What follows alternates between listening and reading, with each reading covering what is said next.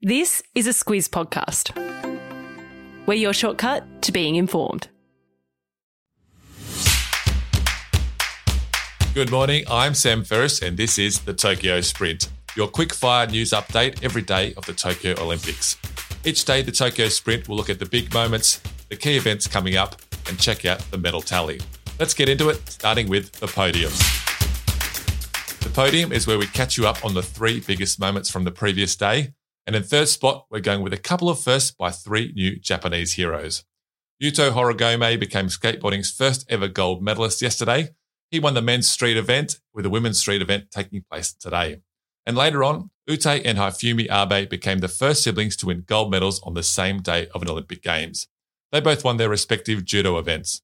In second spot is the shock upset loss by world number one tennis player Ash Barty in the first round of the women's singles tennis. Barty lost to world number 48 Sara Sorribes Tormo in straight sets. It's fair to say nobody saw this one coming. Ash said the loss was brutal, but her games aren't over. She's still in the women's doubles with Storm Sanders. It was a day of upsets as the star studded US men's basketball team lost to France by seven points. And top spot could only go one way, that being Australia's women's 4x100 metre freestyle relay team.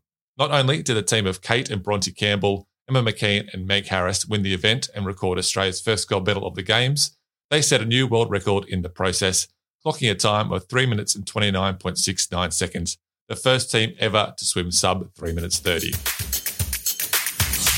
Now we move to the rundown, a look at the key events coming up today, and it's a bright and early start with a men's triathlon on from 7:30 a.m. Jacob Birtwistle is making his Olympics debut and is Australia's best chance for a medal in the tri. It's the third round of the surfing, and Steph Gilmore leads things off at 8 a.m. All four Aussie surfers have qualified and will surf today. More gold is up for grabs in the pool. Emma McKeon is in the 100 meter butterfly final at 11:30 a.m. And then at 12:20 p.m. it's the big one. Aussie Ariarne Titmus against American legend Katie Ledecky in the 400 metre freestyle. Rugby sevens kick off today. The men are up first, with Australia taking on Argentina at 11.30am and then South Korea at 7pm. Also, keep an eye on the men's team archery. It's finals day and the Aussies are in the elimination round at 11.39am. There are two table tennis events you should watch out for today. At 11am, Aussie Jian Fang Lay is in the second round. She's 48 and competing in her sixth Olympics. And later on tonight, it's the final of the first ever mixed doubles event. At 3:15 p.m., Daniel Watkins is in the semi-final of the canoe slalom. If he makes the top 10, he's through to the final later this Arvo. At 4 p.m., Daniel McConnell is racing in the men's cross-country mountain bike. We've got two boxes in the ring today. Alex Winwood in the men's flyweight at 6 p.m. and then Skye Nicolson in the women's featherweight at 8.54. And of course, there are swimming heats in the evening. They begin at 8 o'clock. All times are Australian Eastern Standard Time, and you can catch it all on the 7 Network. We end each Tokyo sprint with a look at the medal tally, and it's China still out on top with six gold medals, followed closely by Japan with five and the USA with four. Australia is back in seventh with one gold, one silver, and one bronze.